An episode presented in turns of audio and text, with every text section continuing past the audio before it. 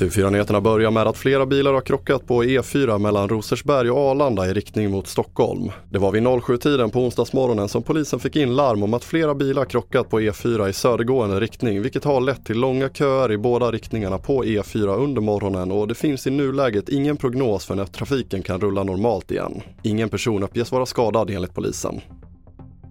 Och en 16-årig pojke hittades på tisdagskvällen skjuten på en cykelbana i Sandviken och hans liv gick inte att rädda. Polisen larmades runt 23-tiden efter att 16-åringen hittats av en förbipasserande och tidigt under morgonen finns ännu ingen frihetsberövad i ärendet och en förundersökning gällande mord är inledd. Vi har inlett en förundersökning gällande mord i och med att den här tonårspojken eh, avlider. Då. Vi tittar ju självklart på händelser i närtid eh, som kan kopplas till, till den här händelsen. Det sa Tobias Alén Svalbro, presstalesperson på polisen Region Mitt och mer om detta på tv4.se.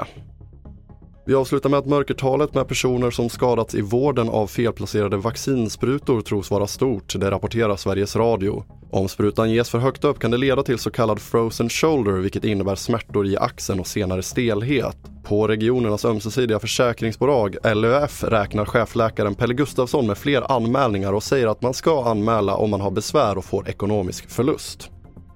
Fler nyheter hittar du på tv4.se. Jag heter André Miettinen Persson.